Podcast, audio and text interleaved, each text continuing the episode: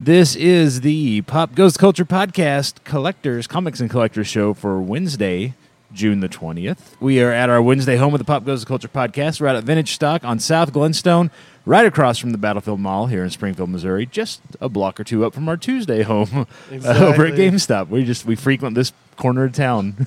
We have to get another place so we can have like a trifecta. exactly. Yeah, because the Alamo's a little ways away. Uh, as always, I am Joey Mills with GeekDad.com. Joining us today are Kenny Wright with Freedom Hydrographics. Odin Wright with stuff and things. Odin Wright with stuff and things. stuff and things. Stuff and and Dustin with vintage stock. And Sam with Vintage Stock. We got Dustin and Sam here today. Will is the new Dustin at the Northside location, so Yep. wish him good luck if he happens to hear us. Uh, it is Hump Day. It's also New Comic Book Day because it's Wednesday. If you need a little something to get you through the rest of the week here, uh, let us know on Twitter, Facebook, on our email, on the hotline. Let us know, and we will send some uh, positivity and some love out your way to get you through the rest of the week. Uh, before we let these two go, because I know you're going to be unlocking the doors in just a couple minutes, a couple things to ask you real quick. First of all, new books this week. What do you see flying off the shelves? Of here? course, Venom number three. Right. From what I hear, um, I hear it's a there's a first appearance. So Okay. Um, that's gonna be. I mean, that's a pretty hot title right now. Anyway, Donny Cates is just absolutely killing it right now. Absolutely, yes. Um, other than that, I mean, Thor number two came out. Right. Um, but I'm not really too excited about that because not really too big in the artwork on that. yeah, I feel like Mike Del Mundo is more of a cover art than uh, Than interiors. artwork. Yeah. Right. But Jason Aaron's still writing the Thor, so that gives it hope. yep, absolutely. Um, other than that, I mean, the Venom is just going to fly off the shelf today because I had heard rumor is that there's first appearance. So First appearance in the Venom number three this Yep. week. You've got one back here for me somewhere, right? Yeah. there's still some on All the right. I'll be grabbing grab one of those shortly. Yep. All right. Uh, real quick, also, uh, again, before we let you go, any other uh, new products, new merchandise, new pops, anything else that's here this week in the store that you're excited about, or Um, nope, not that I seen. I didn't get any um, toys or memorabilia in yesterday, so Okay. assuming that we that there not really much going on. yeah. Kenny was looking at a couple I know back there in the corner. I was He's- looking at the two glow. Yeah, the Glow Yep. Girls. Uh, and lastly, before we, like I said, again, let you out here, any uh, events, specials, sales, anything coming up, anything going on that we should uh, Uh, be the aware Fourth of? of July sale starts on Fourth of July. It and goes- it's a it's- five day. Fourth through the eighth, Yes, five day sale, yep. and that is what is it again? Buy two get one. On Buy two get one free on. You can mix match between uh, used uh, video games, music, DVDs. Um, you can even mix and match between the used accessories, and then buy one get one on back issues. Um, and then our systems, majority of our systems are like 10 20 dollars off. So all kinds of stuff. Toys, all kinds of thirty three percent off. And that is from the fourth through the eighth, so From- five days only. Yep. Do you know? Well, I don't know. Can you tell us who the uh, back issue is character is going to be next month? Next month, do you know Sam? By chance? Nope. All right. Well, I that's don't know okay. at the top of my head. Okay. Yeah. No. No. That's fine. That's all right. But I because it we've is, got. I know it is coming up. So Yep. Well, I, I only asked because the sale will be going on in July. There are a few days left to get your Spider-Man uh, buy one get one on the back Yep. issues. So And then when it comes to the sale, uh, many of the back issues will be buy one get one, so you don't have to worry about the Spider-Man. doesn't or- matter who it is at that point. Yep. Absolutely. Well, I know you've got. I see people lining up already, so I will let you uh, get finish getting ready for your business day today, Perfect. and uh, hopefully they'll be packing them in today. Definitely. Appreciate it, Dustin. Cool, cool. So let's take a look at a few headlines from the world of comics and all kinds of comic related news this week. Uh, first of all, big news DC is publishing their 100 page monthly oversized comics. Uh, they're going to be putting out four of those exclusively for Walmart. Uh, those titles include Superman, Batman, Justice League, and Teen Titans.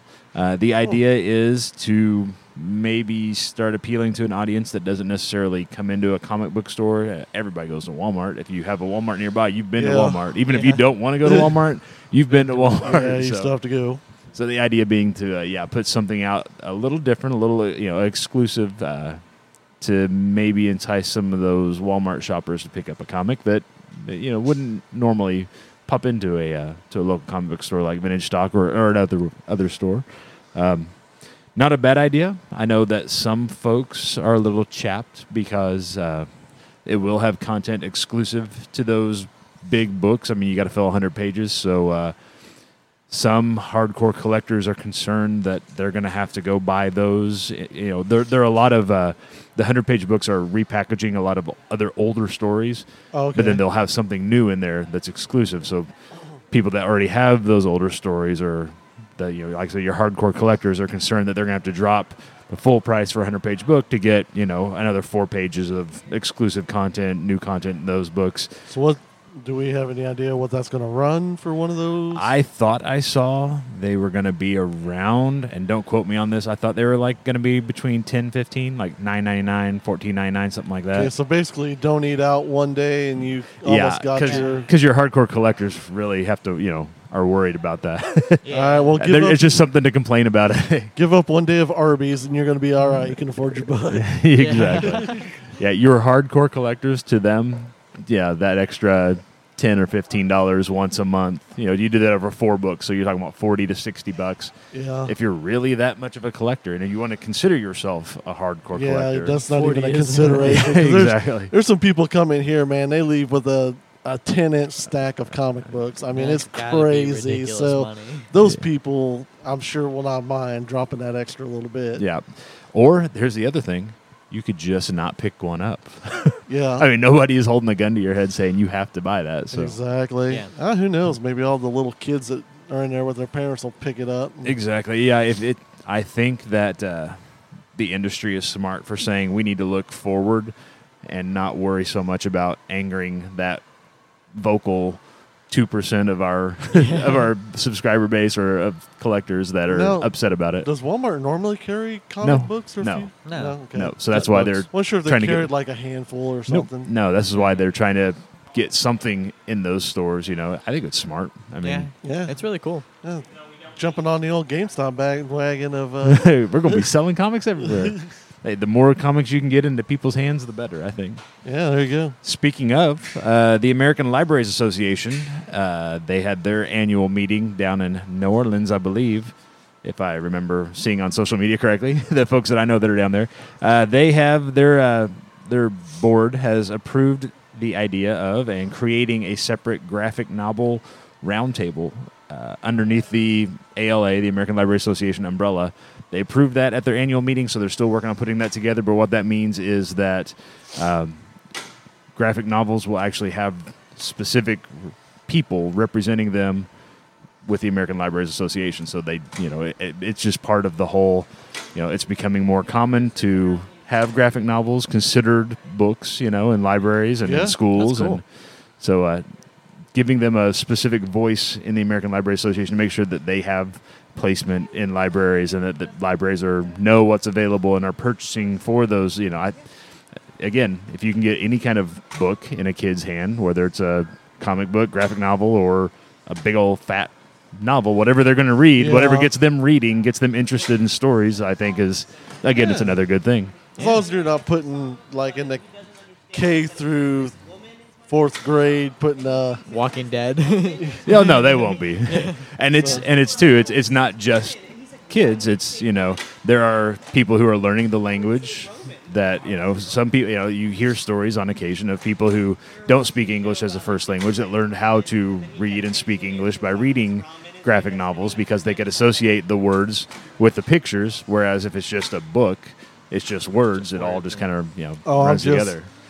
I'm just going ahead and putting the uh Yeah, I'm pretty sure there'll be one- there will be one person, there will be a librarian somewhere that will do that, and there will be a few library patrons that'll be like hee hee hee, and they'll move something around on the shelf. yeah. But uh, yeah, I think I think they'll probably.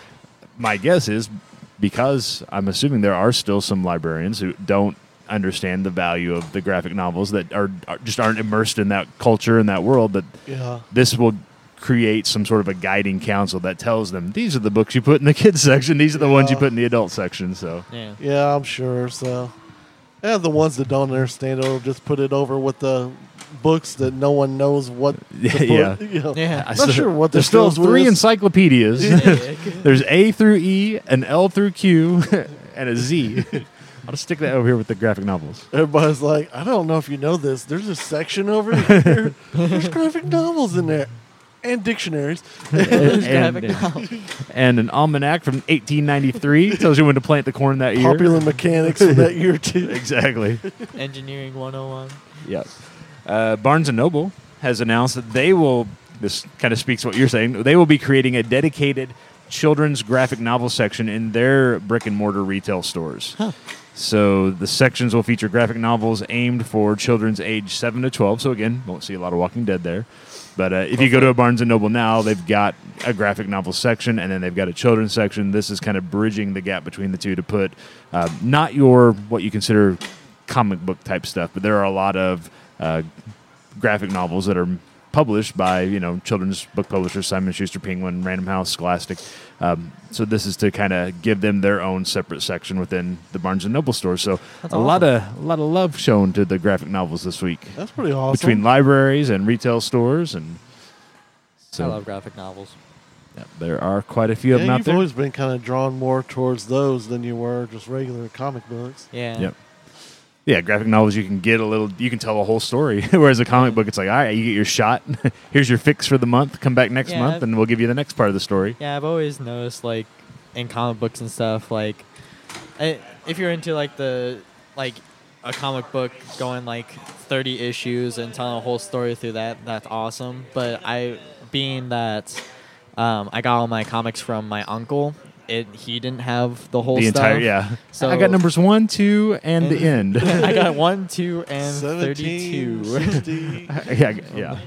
And so, like, I haven't gotten a whole story through that. So having the graphic novel, having that whole story there is really nice.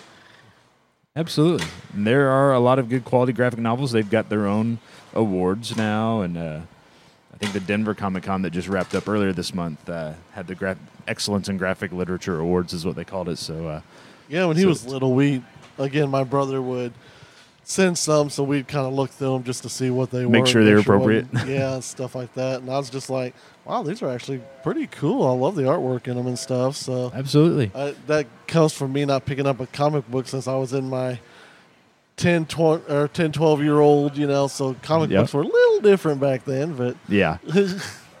yes, they were. uh, the Ringo Award nominees have been announced. Uh, we're not going to run through them all because there are quite a few, uh, but we will cover the categories, uh, including Best Cartoonist. So that is somebody that writes and does their own art. Uh, best writer, best artist or penciler, best inker, best letterer, best colorist, best cover artist, best series, best single issue or story, best original graphic novel. There you go again. Best anthology, best humor comic, best comic strip or panel, best web comic, uh, best nonfiction comic, best kids comic or graphic novel. So those are the ones you'll be seeing at the Barnes and Noble, and best presentation in design. The winners will be announced at the Baltimore Comic Con on September 29th. So you can go to ringoawards.com to find the full list of nominees. You're going to see a lot of familiar names there if you're up with your comics at all. So go check that out. And I believe if you're a professional in the industry, you can actually log in on their website and vote. Uh, just average reader can't, but if you're a comics creator and you're listening to the show, and I have a feeling there may be one or two of those out there today, yeah. you can uh, you can go in and voice voice your vote on their website. Again, that was ringoawards.com. Yeah, I'm getting where I start recognizing some of the Start seeing the same names we're names popping up about. Every like, week. Oh, hey, where do I know that name from? I'm like, oh yeah, okay. Oh yeah, this thing, that. New on shelves this week uh, from Image Comics, uh, Saga number 53. The saga yeah. continues with Saga this week. Uh, DC has got new Batgirl Detective Comics, Detective Comics number 983. They're only 17 issues away from 1,000. I'm sure we'll be hearing more about that in the next couple months by the end of the year, I'm sure. Uh, Flash, new Hal Jordan and the Green Lanterns Corps. New Hellblazer with. John Constantine. Yep. Uh, Man of Steel number five. That one's going to wrap up pretty soon. There's only six issues in the Man of Steel uh, series that they're working on, and Wonder Woman. Hopefully, that book will get better because it's not been very good. Uh, that's too bad. Yeah, I know. Marvel continues their renumbered books. Black Panther number two comes out today. Deadpool Assassin number two, uh, Hunt for Wolverine, and Infinity Countdown. Those events continue. Uh, Moon Knight, there's a new Moon Knight book out. Uh, Nice. New Ms. Marvel, Old Man Hawkeye, and Old Man Logan are both on the shelves today, fighting for Old Man position on the yeah, shelf. I was kind of surprised about that. I was like, okay, I get Old Man Logan Right. because like Wolverine's popular, you know. and I was like, but really, Hawkeye, huh? That's interesting. yeah, Old Man Hawkeye. Uh, Thor number two, Venom number three, which I'll be picking up, and we can keep saying it for now. Your X Men color of the week is blue. so if you're collecting the X Men Blue team up book, uh, this is your week to hit the the uh, comic book store. Other books out. Uh, there's a new Charlie's Angel comic book series out. Charlie's Angels number one is out this week. really You betcha. Why The, not? uh, crazy. yeah, the art has kind of that retro, you know, 60s, 70s, 80s Really? kind of feel to it. Yeah. Oh, looks that's awesome. That's awesome. Uh, new Red Sonja out today. Adventure Time. Here's one for you, Kenny. Uh, Big Trouble in Little China. Old Man Jack number ten is out. Really? Because everybody's going the old man All- route this all week. the old That- man. All the old men be. are at the store He is this an week. old man. Kurt Russell is no spring chicken. no, he's not. Uh, Rick and Morty, Lumberjanes, and Battle Cats number five, which we're going to talk about a little bit more Sweet. coming up in the show. What we are picking up and reading this week, uh, as you may have heard, I'll be picking up that Venom book, uh, the physical copies of that, so I can take it home digital. Uh, we just got done reading some digital Battle Cats, and again, we'll talk a little bit more about that. Uh, and I'll be keeping an eye on uh, a few other books, the Black Panther and the Thor books, uh, kind of watching to see how those play out. That might be something worth picking up later on when they put those in the trade paperback. And because we've been talking about it, we have a special bonus this week's show. Uh, we will be talking with, or have spoken with, and we'll be adding it to the end of the show. Uh, we did an interview with Mark London, the CEO and COO of Mad Cave Studios, and the writer on Battle Cats, which is the first comic book series they put out. Uh, won't be the only one that they'll be out this year. They've got a couple others in the works as well, but we are going to be talking with him, and you can catch that at the end of this show. So we'll want you to stick around for that. Before we get to that part of the show, though, kind of your thoughts. We sat down and we read the entire. I know Battle Cats Five is out, and the trade collection, uh, the trade paperback, will come out next month. Um, but we read through all five of the Battle Cats books that are out. So, kind of share your thoughts. Kind of tease that interview, if you would, Kenny. Oh, I I was pretty impressed because you know you never know really when you're talking with somebody what you're going to get, and this Right. guy. eh, he loves what he does. He Right. loves the product he's putting out. We love the product that he's putting Yes, we did. I mean, we can. I, you know, I hope he understands, and I hope you, when you listen to it, get that we were genuinely excited and we genuinely love this book. You know, and it's and you'll know that I don't read comics, so Right. that's really the first one I've read in. That you picked up cover to cover, Yeah. five issues, went through. Yeah. Exactly, and I at the at the final one, I was like, uh, "Wait, no, I need more. Where's Yeah. more?" So, for me to say that, you know, I, I think it's pretty good. And none, maybe not everybody, it's their cup of tea, but man, I th- I think it is. I think it's the majority of the people's cup of tea. yeah, So, it uh, plays heavily to uh, people that were into kind of your class-based role-playing games. It has a D and D feel to it, um, but as far as the story goes, it's got a little bit. And he mentions it on there, uh, a little bit of King Arthur. I felt more a little bit of the the Conan uh, Yeah. feel vibe to it. Um, but yeah, and it, you know it's and it's it's quick. I'm I was quick. I won't speak for everybody to want to jump to Thundercats. Oh, it's Battle Cats. It's Thundercats. They're feline type humanoid creatures. Um, a little bit maybe, only in that there is a group of them and they've kind of got their own personalities and their own color schemes and stuff Yeah. like. But the story itself, it feels more it feels like they set you up to think, oh, this is a simple. It's like a D and D adventure. They here's your quest. Go, but and, and it starts that way. I think it was kind of an easy way into it. But the storyline, by the time you get through number five, which is out today, um, it's a lot deeper than what you initially think when you, I think when you've looked at the first book. At least for me, it was. yeah, definitely. Uh, you you definitely want to stick around and listen to it because there's and then when you actually finally do make the the decision to look at whether it's digitally or put the you know physical copy in your hand, you'll be like, oh, okay, I see what those guys were talking yeah, about. yeah. So- When we talked about the story and the worlds, but the art in this book is great. Oh, yeah. very visual, very uh, kind of a visceral, bloody feel to it, without being gratuitous. It's just like it's very ferocious. I guess you know a lot of the battle scenes and the artwork Yeah. and stuff. Yeah, I I thoroughly enjoyed. It. I enjoyed talking to him, and I kind of you know I tagged him in some social media. Yeah, I saw he, that. He liked some of that, and he even posted a little thing. And so he's a really good guy, really good company, and they're putting out some good work. Yeah, you can actually catch uh, some of the preview images. Uh, I did a review and a write up for Geek Dad, uh, which, if it's not out now, will be out before the end of the day today. So you can go to geekdad.com and look for the Battlecats review there. Um, that interview segment uh, I've, I've attached to that review as well. So if you don't catch it here at the end of this episode, that's another opportunity for you to uh, take a listen because, yeah, Mark was. Uh, you could tell he was passionate about what he does, and uh, I feel like we're all speaking the same language. he, a lot of his cultural touchstones and milestones were a lot of the same ones when he's talking about you know having grown up in you know the 80s and you know his influences and stuff. Uh, yeah, he, he, we are all speaking the same geek language. So uh, Yep. it was a lot of fun to talk to him. So stick around for that. That'll be coming up at the end of this episode. All right, let's take a cup, look at a couple of headlines from the world of collecting. I'm not going to run through everything, but Nope, everything. Nope, no, because there's a lot, a lot of uh, San Diego Comic Con exclusives have been announced. Oh, yeah. Just the Funko Pops alone could be. Yeah. You could spend all day going through all the exclusives on that, but uh, know that they're out there. You can find them. The ones that have been announced on the Funko Pops, you can find at Funko.com. Uh, they've announced all those on their blog there. But I did want to mention specifically uh, Mattel, the toy company, has announced their uh, exclusives for San Diego Comic Con. And there are a couple of them that jumped out that I thought uh, looked fun, and I wanted to point out. The first up is the Thanos Copter, which is exactly what it sounds like. It's Thanos in a bright yellow helicopter, like the old, like the bubble type, where it's like a bubble with a long tail. Yeah. Yeah, that was actually uh, it appeared in an old school. Uh, it was a children's comic book series. Um, it was Spidey and the Super Stories, or Spidey Super Stories, excuse me. Uh, number thirty nine is where the Thanos copter appeared, which is Thanos in a big yellow copter, kind of like we're talking like the Magnum PI Yeah. school, you know, old school kind of looking uh, helicopter.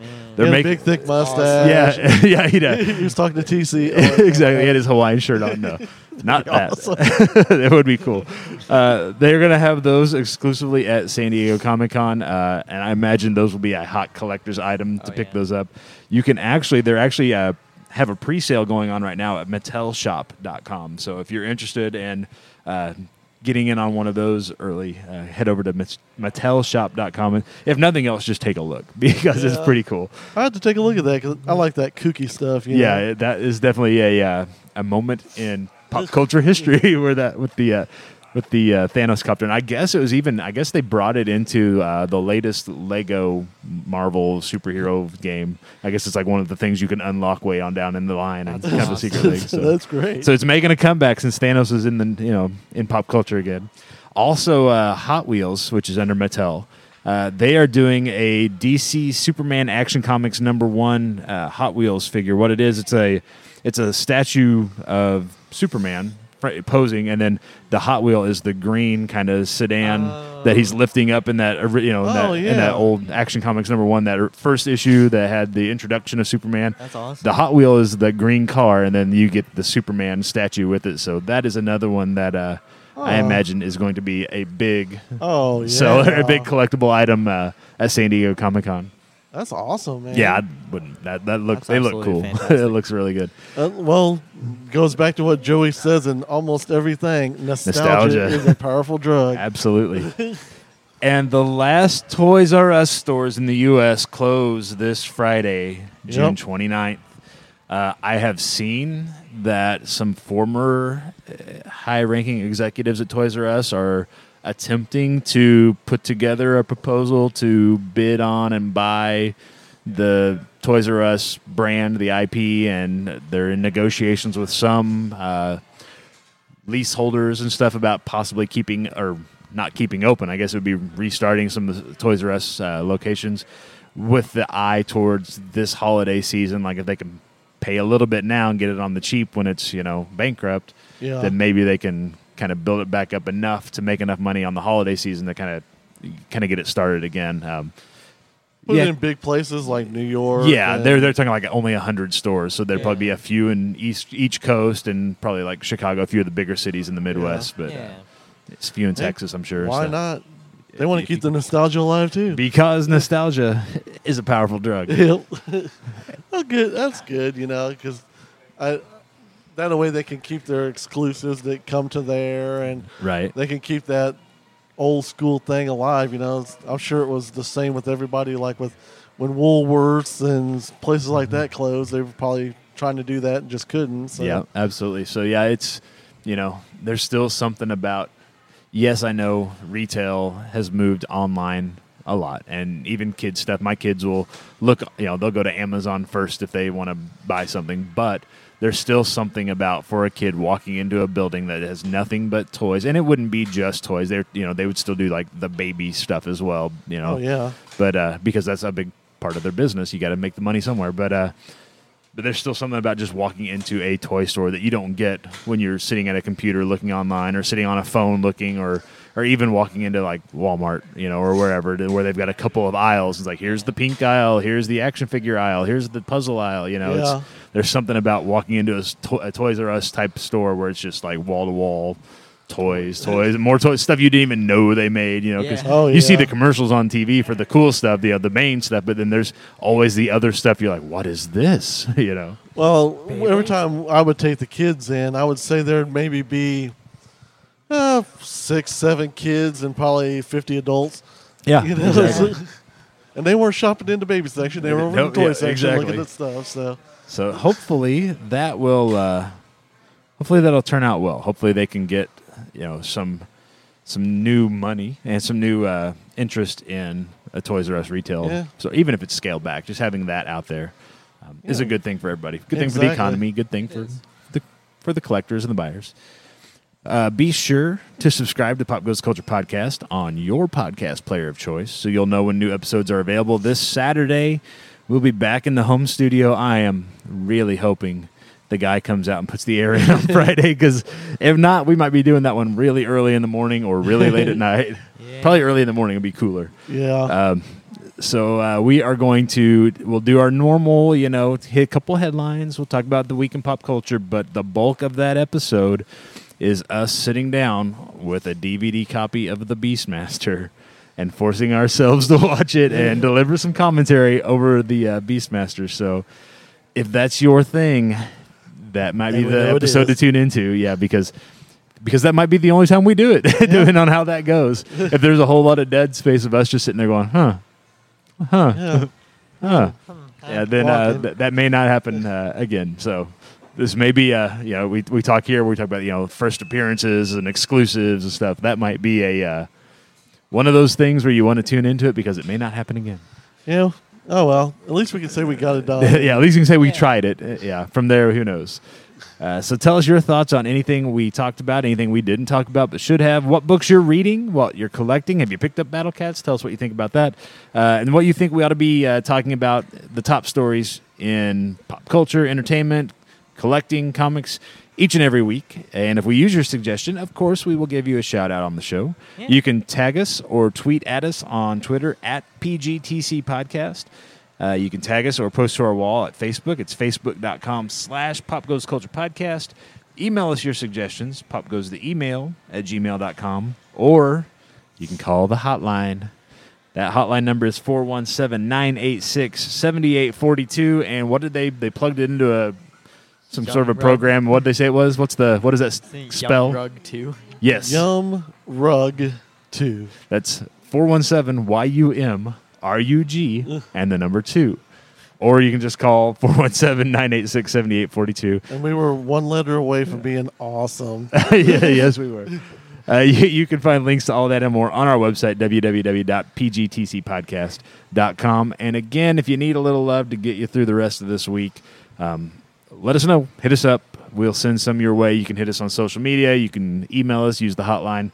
Let us know uh, that you need a little positivity, and we'll throw some out there in the universe on your behalf. Yeah, like Joey's always saying, you know, it, we don't have to use your name. Right. We don't have to do that. So you can just say, look, I don't want my name. I don't want nothing. Just this is what's I going can, on. I can appreciate and somebody thinking about me. Yeah. And we'll And- certainly we do that for you. We can be something, you know. Just say, I want to be known as the person with the rose in my pocket or something, you know. Okay, that's kind of squirrely. okay, don't do that. Whatever you want to, you know, if that's so you want to know we're talking about you, you Yeah, know. or we're thinking about you, or hey, we have somebody that's going through something. You know, just we don't have to share your name. Just you know, just know that yeah, we're we're thinking about you, and that uh, we've got enough listeners and followers that uh, anything we can do to help put a smile on your face or let you know that we're thinking about you, we will certainly do. It costs us nothing to be kind. So. exactly. Exactly. And we're happy to do it all day long. Absolutely. And we encourage you as well. Again, it costs you nothing to be kind. So a smile, a wave, those types of things are absolutely free and can totally change somebody's day. So so reach out and be good to one another. So that is going to wrap up the scripted portion of our show. Do you guys have anything else before we get out of here? I don't know. I was trying to think. You know, I was, I was telling Joey uh, yesterday that I uh, the I Kill Giants uh, came on uh, Yeah. Hulu, and I was like, I don't know where I saw it at. I saw the movie poster somewhere, and I was like, oh hey, wait, I remember seeing that. So I'm thinking it's a movie about a like a little kid that kills, Kills giants, giants. you know. And I'm like, Yeah. okay, that is not what that movie is about. Should have warned you about that. And uh, if you plan on watching that, go ahead and put a little box of tissues or at least one or two beside you because if you don't cry towards the end of that, then there's no heart in your body. That's your public service announcement for the day. Be careful when you're watching movies. Yeah, because you you are deceased and no longer living if you do not cry at this movie. It's it's it, and it's good too. It's and I think it's from the producers of Harry Potter. I think it's I think so. Maybe, yeah. So, So, but it's based on a book, a young adult novel uh, that ends just as sadly as, as the movie does. So. Won't say Spoiler. anything about it, but it just letting you know because I didn't get the forewarning. So, but really good movie, really good movie. Absolutely. I enjoyed it a lot. I'm, uh, think I'm 10 episodes through Luke Cage now. We just got the first appearance of Danny. That was the episode I saw. I don't know if he comes back in other episodes or not, but that's where I'm at. So, the comic book related, kind of, sort of. Uh, Yeah, I can't wait And I'm digging this season. Yeah, I can't wait till more people get through it so we can talk about it. Yeah. there's some great stuff. in This whole season has been. I would. I would go on out and say it's probably been the best single season of any of the Marvel Netflix shows. And I do like the first season of Daredevil. I, I had that as my top, but I think this season may be better than that.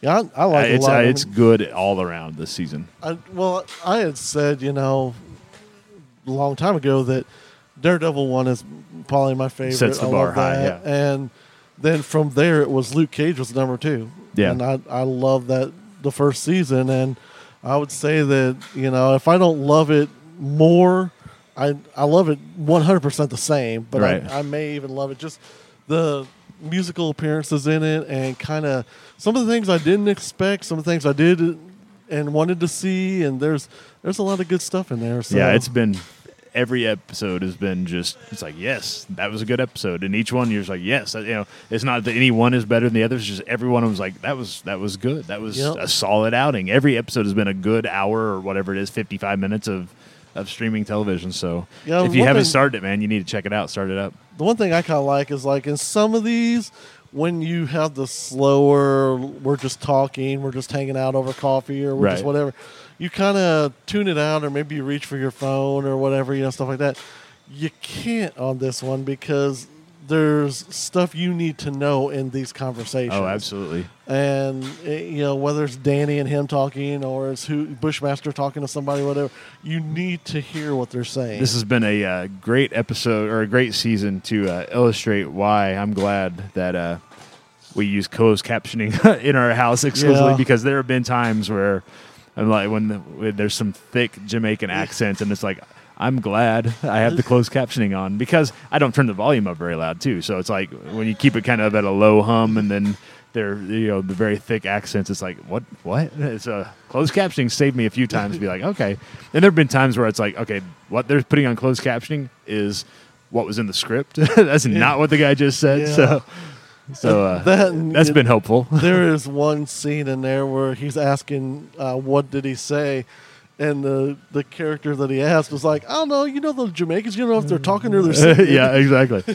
yeah, it's been fun. It's been a good season. Um I'm looking forward to finishing. it. Hopefully, I'll get it finished before Saturday. I should be able to. Uh, so maybe we can talk about it a little bit on Saturday Yeah. as well. I'll Because be yeah, starting some glow here on in Friday. a couple days. Yeah, Friday glow, glow season it. two. Yeah, I saw you had the uh, the glow Funko Pops in your hand back there. They were in my hands. I don't know if I'll get them or not. I do want to get them at some point because I do. Because I actually remember being a little Watching kid Glow, and watching the actual glow on television and stuff, and so that brings a little nostalgia back to me sitting with Powerful my drug. grandpa watching it. Yeah, absolutely. Now, uh, on the also on the collecting side of things, Yeah. Every week I, well, we come in here and I've I've looked at these bricks of, Of uh, the cards. over here, everything from Magic to Yu-Gi-Oh to Pokemon, and each week I come I look at them, and now like today I've been picking some up, looking at them, contemplating whether or not I should get them. I don't know. It's really tempting. Yeah, they've got so much stuff in this store that uh, everywhere you look, it's like, oh. Even if you're just looking at the movies, like oh, we're right here across the movies, like there's Yeah. Space Jam. What? The, that's been forever since I've seen. You know, it's just movies. There's so much stuff in here. And again, to reiterate uh, what Dustin was talking about, their Fourth of July sale starts on the Fourth of July and goes till the eighth. It's five days only. Um, but it is buy two get one free on all pre-owned books, music, video games, movies, and they've got other deals as well. Uh, deals on the accessories, uh, deals on the consoles, video game consoles. Uh, just a few days left if you're a Spider-Man fan to come in and get uh, buy one get one on the back issue of the month uh, character, which is Spider-Man. They'll have a new character, new back issue of the month characters in July, but during that five-day sale, they're gonna have a lot of stuff a lot of back issues, uh, buy one get one. So it doesn't even matter if it's Spider Man or not. You can come in and pick out uh, some comics maybe that you're missing from your collection, or if your uncle gave you issues number one, three, and five, but kept the even numbers for himself, or didn't buy them, or made it to the trash. Uh, come in and complete some of those collections as well. Uh, it's a good time to do it. Uh, come on out over the Fourth of July uh, and the days that follow that um, and and fill out your collection here at Vintage Stock. Whether it's comics or you're missing a couple of action figures from your collection, or you're looking to pick up a new console or a used console, or you know whatever the case might be, uh, this is the place to be, and that is the time to do it when they got everything on sale uh, coming up on the Fourth of July. Well, that's what I, being little and uh, being in Ozark, you know, we moved down from Chicago and, uh, you know, from just our suburb of, you know, 200, 400,000 people Right to a town that was, I, I believe it said 900 when you came in. when we came in. Yeah. Maybe not even that. I don't remember, but it was low. Was, Yep. Even as a little kid, I was like, that's it. Yeah. I was like, there's, there's that many people on my block up there, you know? And, Yeah. uh, I was like, okay. And uh, I remember the, the only place that I remember in Ozark you could get comic books was the uh, Family Pharmacy. Right. And they On had the rack. that was back when they actually had the soda. And Yeah, I'm yeah. not. And again, I'm not 70 years old. People. they still had this in small towns, but uh, that they had one rack, probably A spinner rack. with- six Yep. sections and four Yep. sides to it, and that was what you got. So I ran into having issue number one, issue number four, issue number Yep. seven, Yep, exactly. because they just didn't. They got get- what they got. and Yeah, when they sold out, they sold out. yeah. Yep. So they could have been two, and those two kids before me got them. So, Yep, exactly. but in this day and age, you know, do yourself a favor and come to places like this. That if they don't have it, they can order it for you. Absolutely. So, Yep. You know, that's a big advantage over trying to hunt everywhere. Man, just ask them, and they'll Yep. be like, "Yeah, They'll be more than happy. And again, buy local, shop local. It keeps the money in your area. Keeps you know the. Not only are you helping a local business, but you know you're helping your tax base. If you're complaining about the potholes in your street, Yep. shop local. yeah." because these brick and mortar stores, they talked about it on the news the other day. These brick and mortar stores are what is creating the taxes to do stuff like that. Exactly. And if they don't, they've got to go to taxing the internet, and that means mm. you're going to start running into pricier stuff on the internet. So Yep. do keep these businesses open. They're here for you. They're happy to do it for you, and Absolutely, they put they create jobs in your area in your hometown. So shop local. Come in, and ask the folks if you're if they're if you're missing something and you can't find it here, they'll show you where it is, or they'll tell you how they can get a hold of it for you. So please do that. But that's going to be it. Stick around again. Uh, we have the interview with Mark London from Mad Cave Studios. I keep checking myself so I don't say Mad Cow Studios from Yeah. Mad Cave Studios okay. just because it rolls off the tongue. And uh, and he is the uh, writer on the Battle Cats as well. Again, number five, book number five, Battle Cats five is out today on uh, shelves at your local comic store, or you can find it digitally as well. And we have uh, talk about that where you can find those in that interview segment coming up. So stick around for that. You're gonna love it. I think so. I have been uh, Joey Mills with GeekDad.com. I am forever Kenny Wright with Freedom Hydrographics. Forever Kenny. That should be your brand. I'm your forever girl, bitch. I'm your forever boy, girl. I I don't know. He And I in am- transition. And I am sometimes Odin with Stuffing things. He's stuffing things. Forever Kenny and Stuffing Things. We've created new- two new businesses just from this show. All right. Well, have a good week. We will catch you guys on Saturday when we're watching The Beastmaster. Stick around. We have that interview coming up for you right now. All right, this is Joey Mills with GeekDad.com and Pop Goes the Culture podcast. I'm joined today in the studio by my podcast co-host, one of them, Kenny it's Wright. me, Kenny. Hi. And we are joined on the line by Mark London, the CEO and COO of Mad Cave Studios, and also the writer of Mad Cave's first comic book series to, to be published, uh, Battle Cats. So thanks for joining us today, Mark. How are you? Good, Joey. Thank you for having me. Hey, Kenny, what's up? hey, how you? Yeah. Hey, you know, I'm just here. he just is sitting over there. Kenny, will- Kenny will jump in with the good questions. I've got the scripted ones, and he's got the ones that uh, that they're actually more thoughtful. So, uh, so Mark, if you don't mind, tell us a little bit uh, about yourself. Uh, kind of, you know, how you got into the business, what has influenced you growing up, what influences you today, as far as anything in entertainment. It can be comics related. It can be the stories, the characters that uh, that kind of have brought you to where you are. Mm-hmm. Sure. Well, I grew up in the '80s, so um, let's just say that that was a beautiful time when you got exposed to uh, great movies, um, great animation, great uh, novels. Uh, I mean, cartoons were very, very popular, coming out with the with um, uh, He-Man and the Masters of the Universe, or even Transformers, G.I. Joe, all that good stuff. So let's just say that I just got obsessed with all those things um, growing up, and, and, and I just always fantasize of, hey, I wanna I wanna write my own stories, I wanna play with characters, I wanna do this and that. Um, so then, of course, that was like a hobby of mine. Um, it's been a hobby of mine forever. Uh, then obviously you need to start thinking as a like a grown up, and then be like, okay, I need to get serious. I need to actually try to get a a degree on more serious stuff. But this that bug about creating like characters or or or coming out with your own stories, I mean, that that never went away.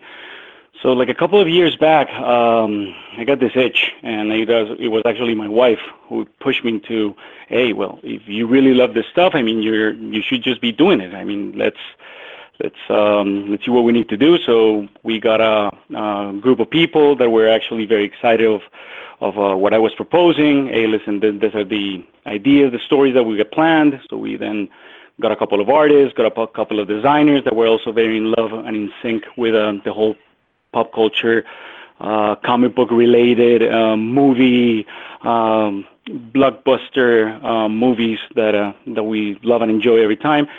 And they were like, okay, let's do it. So we started a lot by trial and error with our love for pop culture and comic books. And we we got to our first comic book, which was actually Battle Cats. And we've been working um, on this ever since. so that's basically like, okay, four years in a nutshell. Yeah, exactly. Four minutes in uh, a minute and a half. yeah. Do you ever do that and feel like, man, I really, I, I should talk that up some more? Yeah, I'd be like, oh, whew, okay. so tell us about Battle Cats. Uh, you, you mentioned uh, the pop culture influences from the '80s. Uh, how did how did the idea? What was the idea that kicked this off? How did the project come together with yourself and the artists that you have involved on Battle Cats? Uh, well, I've always been obsessed uh, with um, with King Arthur and Knights of the Round Table. Right. So let's just say that that's been um, something that I really, really, really enjoyed. So um, I was looking for an artist. I got kind of like the script. Um, some of the people that were on the team, they're actually big, big uh, role-playing um, game fans. Dungeons and Dragons, and or there's uh, role-playing games like The Witcher and and all those good stuff games. Um, so my first idea for Battle Cats was um, was kind of like a space opera kind of thing. But when we got the artist and, and, and I saw what, what he could accomplish and he can do, he was like, okay, I'm very, very um, in love with He-Man. And so I was like, oh, so am I. So we started chatting it up. We started talking. And I told him, oh, why don't you make some of the designs? When you come up with some of the designs uh, for the Battle Cats, but let's just try to ground them in a medieval fantasy setting and let's see uh, how you can infuse that love for He-Man and Masters of the Universe um, into what we're doing. So a couple of sketches, a um, couple of concept art uh, here, here and there. There, I, I, guess that that's where our cats um, bred life for the first time. And um, so then I started tweaking a little bit here and there also for my love of okay Lord of the Rings and a little bit more about okay King Arthur and then Conan the Barbarian also was uh, something that I really really liked growing up. So did the artist. So I believe that we put all those those concepts in a blender and there you go. in a very yeah. twisted way, you have Battle Cats. No, absolutely. All yeah. the things that you mentioned at one point or another, as I'm reading through it, I'm like, okay, I see this, I see that. I, yeah, there was very much a King Conan moment on yeah. that throne. You know, yes. When I yes, saw yes, that, it, it put a I just instantly got a big smile. I was like, I recognized what was going on there. The influence, I, I liked it. Yeah, we're from. We grew up in the '80s as well, '70s and '80s, mm-hmm. and so yeah, everything that you're saying and everything that this whole book, this book was a joy to get and to read and to look through, just because it's like all those influences that you just mentioned. Every one mm-hmm. of them, every one of them connected with me. It was it was great. I loved it.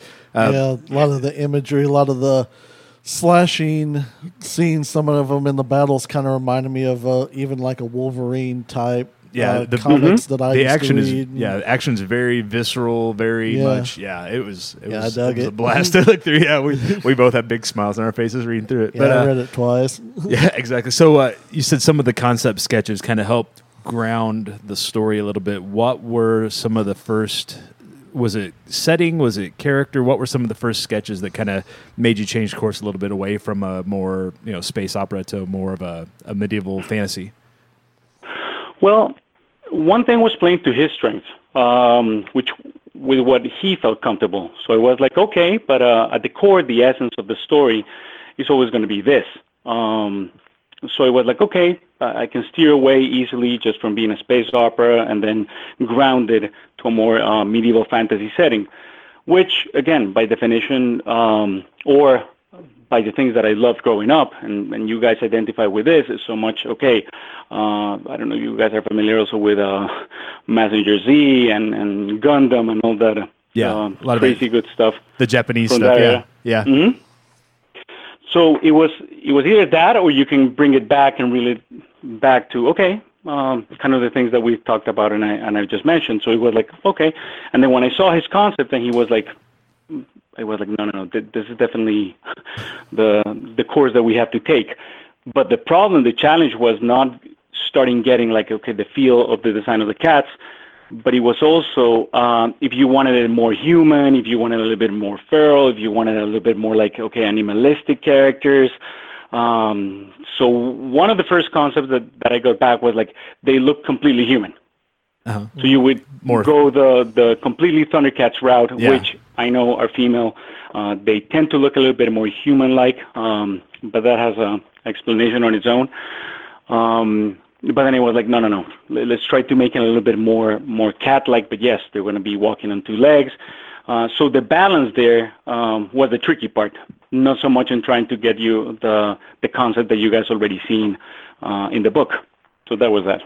Very good. Yeah, that's what I kind of liked about it because I was uh, when I saw the Battle Cats and he was kind of talking about. it, I was like, okay, here we go with.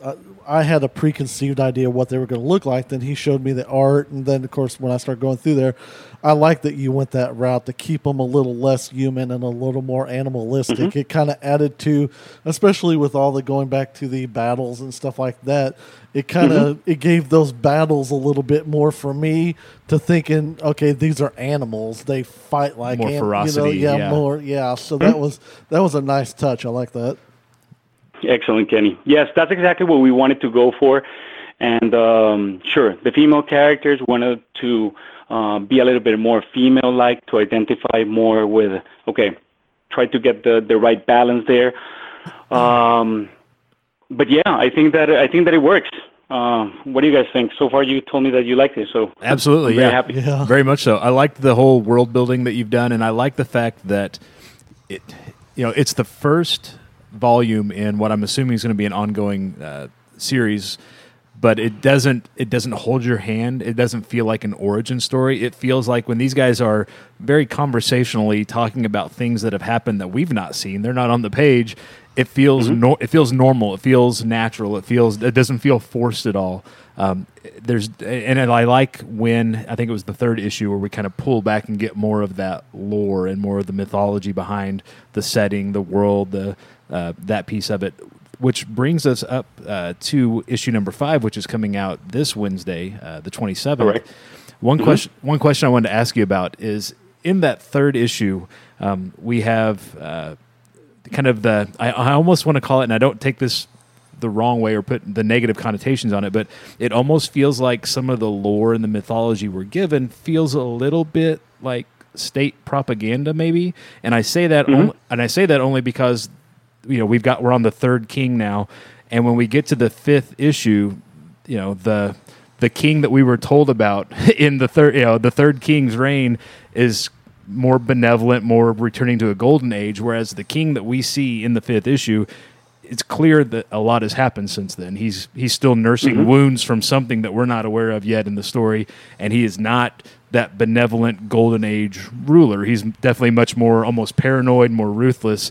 So it's kind of it, mm-hmm. it's it's interesting that I'm looking to see more of that. What happened between, you know, it, it's easy to say between issue three and issue five, but between when issue three took place, which was years prior, and where we are mm-hmm. now in the current timeline on the story. Talk us through that decision a little bit and how you kind of built that, built this world to feel lived in, and yet everything we're getting is all fresh and new and, and hit with new ideas and new concepts.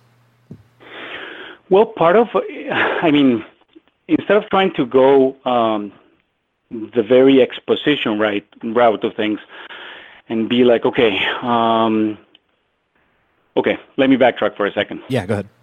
Actually, to be honest, I mean that that um, fourth issue that you guys are referring to, which is number four, which is the the when we go back in time and we actually uh, explore the world and everything. On the first draft, um, I had that as a first issue. I have that as as trying to like, okay, this is a very complex um, mm, species that we're creating here with its own set of rules, values, culture, deities, etc., etc. So maybe it's good if people are just going to be able to experience it um, firsthand just from the get-go. But then it was just a little bit too overwhelming.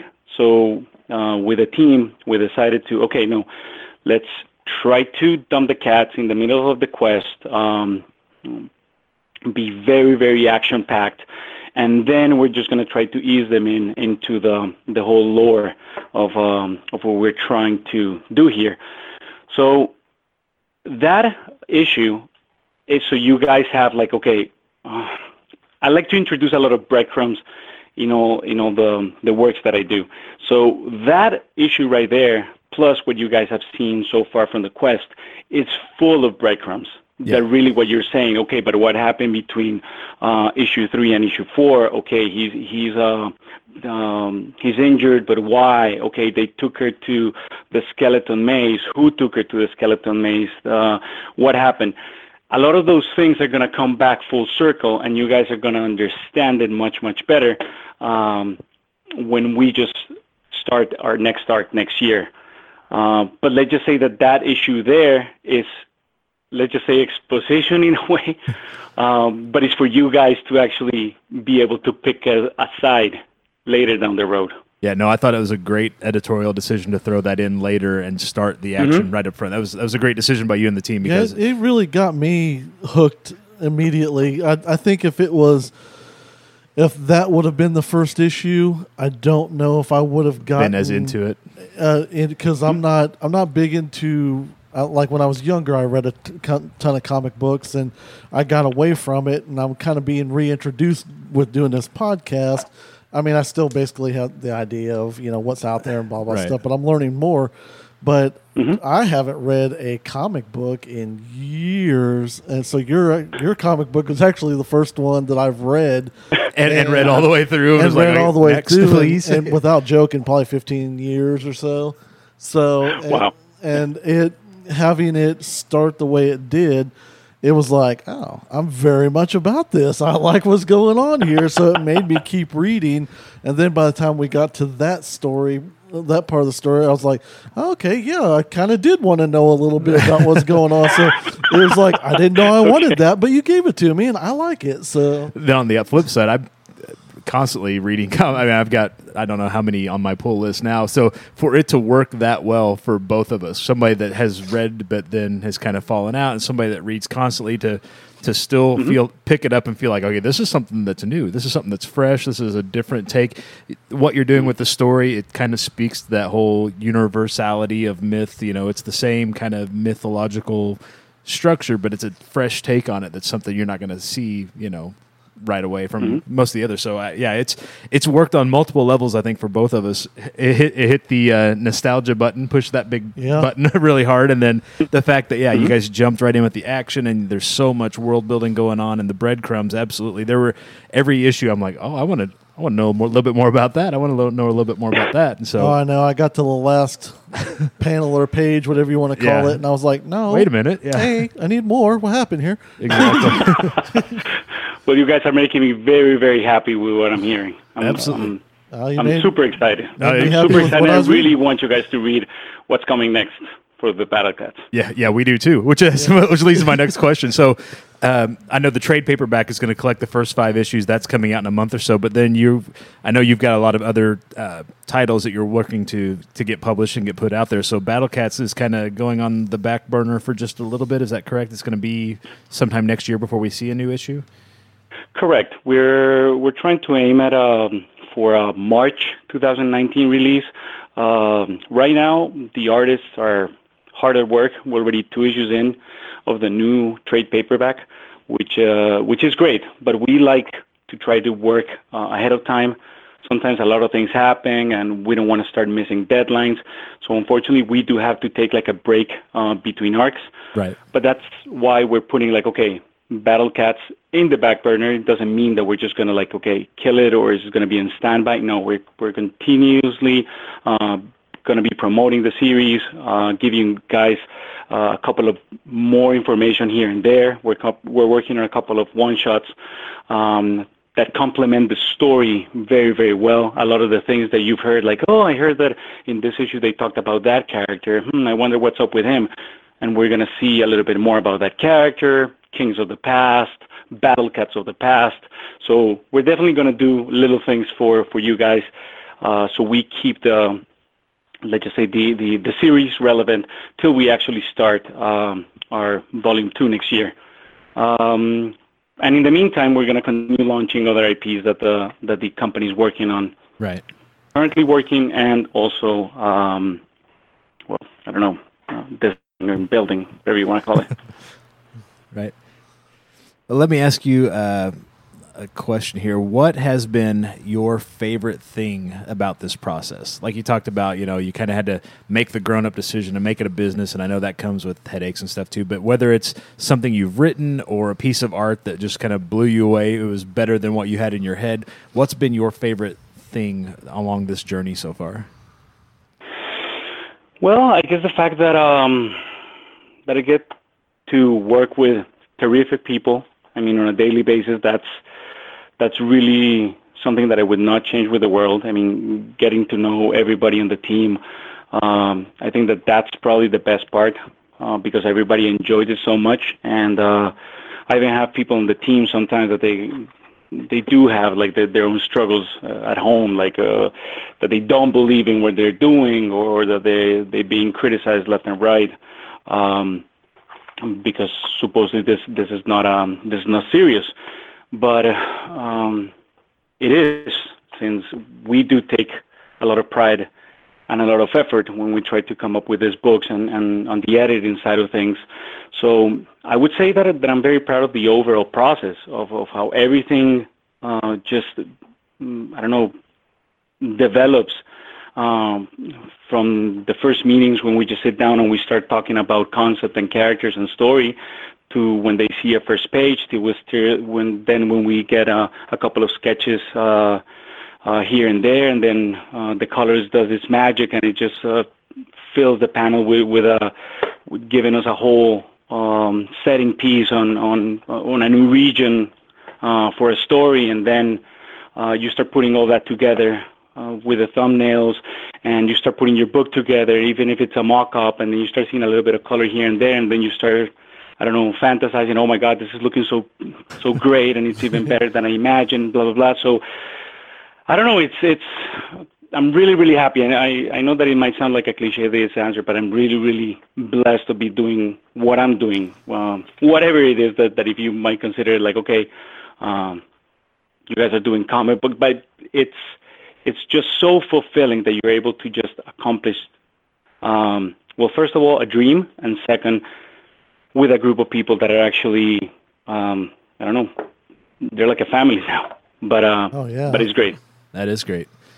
So let me ask you this question. I know you've done some publicity for Battle Cats. You're going to be doing a lot more because you got more titles in the works as well. What is the question that nobody is asking that you wish somebody would ask you about either the books or about the company? What's the question that nobody's asked yet that later on at night when you're thinking about what you've done through the day, I mean, I wish somebody would ask me this so I could say that. Wow, that's a terrific question that I have no idea how to answer. That's okay.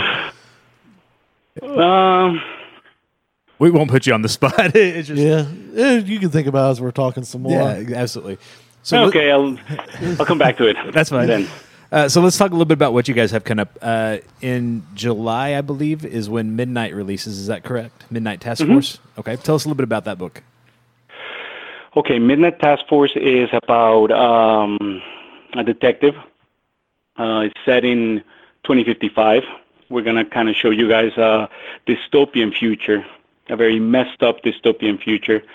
I mean, this book differs from uh, Battle Cats uh, from the tone. I mean, Battle Cats is more of a teen plus book. Right. Midnight Task Force is more of a mature book, um, where we do, let's just say, go all in in terms of, okay, the, we try to explore the, the, the mature route in a, in a dystopian future, uh, left and right.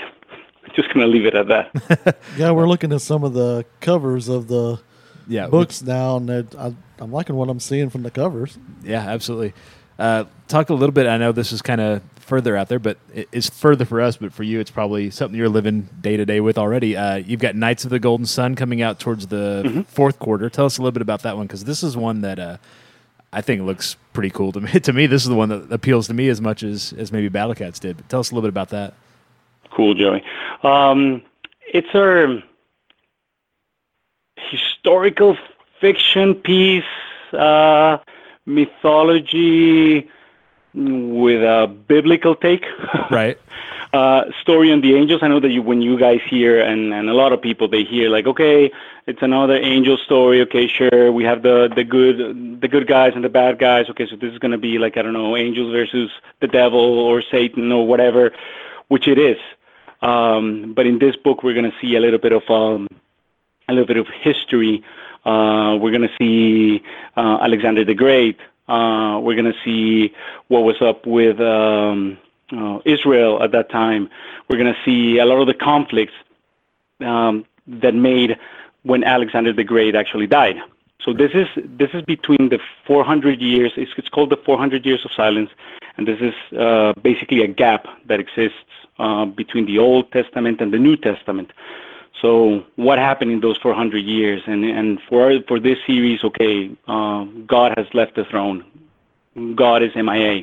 So what's up? So so then the archangels, which you got your Michael, you have your Gabriel, you have your Uriel, you have your Raphael. Okay, everything's astray. Uh, Lucifer is wandering around. Uh, there's other fallen angels uh, that they want to take the throne, that they want to actually create a lot of chaos, and we have a couple of curveballs uh, here and there. Very good. So That- like I it's, said, that one it's also looks. going to be a very fun story. yeah, that looks exciting to me. I'm looking forward to that one as well. So, do you have to take a little more care with, say that because it does it's deal with historical and historical religious. and religious? Do you take a little more care just to make sure you don't get a bunch of hate emails or anything like that? Or do you expect that hey, it's a comic book, you know, we're taking liberties with history to tell an entertaining story? Yeah, it's a good question. No, that's a great question, Kenny. I mean, when you go the historical fiction route, of course, there's a you have to do your homework and do a lot of research and and and try to be respectful of the of the material that you're that you're throwing in. But at its core is basically that. I mean, it's it's you're exploring a story which is fiction, which is basically um, it's a story.